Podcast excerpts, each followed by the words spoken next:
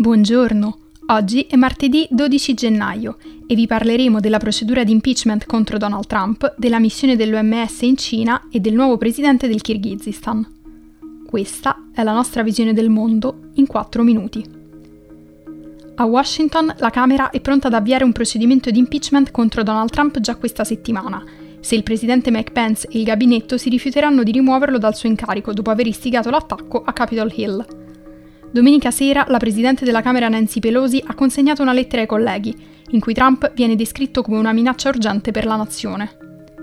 Pence avrà 24 ore per rispondere alla richiesta di invocare il 25 emendamento. Anche se non è stata specificata una timeline, i massimi esponenti del Partito Democratico hanno suggerito che la Camera potrebbe iniziare i lavori per la procedura di impeachment già a metà settimana. Se dovesse passare la risoluzione, il vicepresidente eserciterebbe immediatamente i poteri di presidente ad interim. La spinta alla Camera è arrivata dopo che l'ufficio del rappresentante dei democratici del Colorado, Jason Crow, ha rilasciato la trascrizione di una chiamata in cui il segretario dell'esercito Ryan McCarthy ha indicato che il Dipartimento della Difesa è a conoscenza di ulteriori minacce di potenziali gruppi terroristici il giorno dell'insediamento.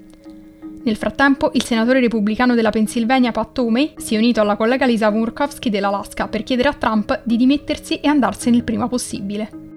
I leader della Camera sono determinati ad agire contro Trump, nonostante il breve periodo a disposizione.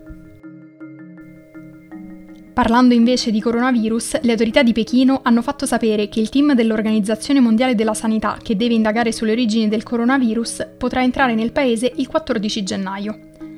La mancanza di autorizzazione da parte della Cina aveva ritardato l'arrivo del team. Pechino è già stata accusata di aver nascosto i primi casi di Covid-19, che risalirebbero alla fine del 2019.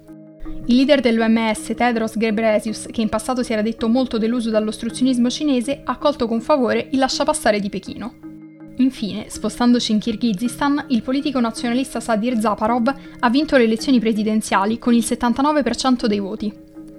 L'Organizzazione per la sicurezza e la cooperazione in Europa ha dichiarato che l'integrità del voto è stata indebolita dal dominio di Zaparov, osservando che le sue risorse finanziarie e organizzative sono state di gran lunga superiori a quelle di tutti gli altri candidati.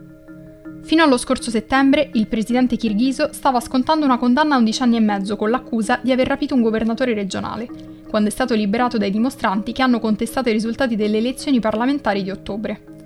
Subito dopo il rilascio, Zaparov aveva fatto di tutto per cacciare l'allora presidente Soronbay Zembekov, per poi riprendere il controllo della situazione e candidarsi alla presidenza. In un altro referendum, che si è tenuto sempre domenica, l'81% degli elettori si è espresso a favore del rafforzamento dei poteri presidenziali e Zaparov ha fatto sapere che spingerà per introdurre le modifiche costituzionali. Diversi rivali di Zaparov si sono rifiutati di riconoscere la sua vittoria, sostenendo che ci siano stati dei brogli elettorali.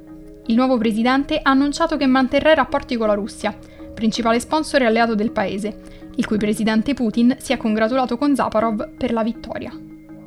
Per oggi è tutto, dalla redazione di The Vision a domani.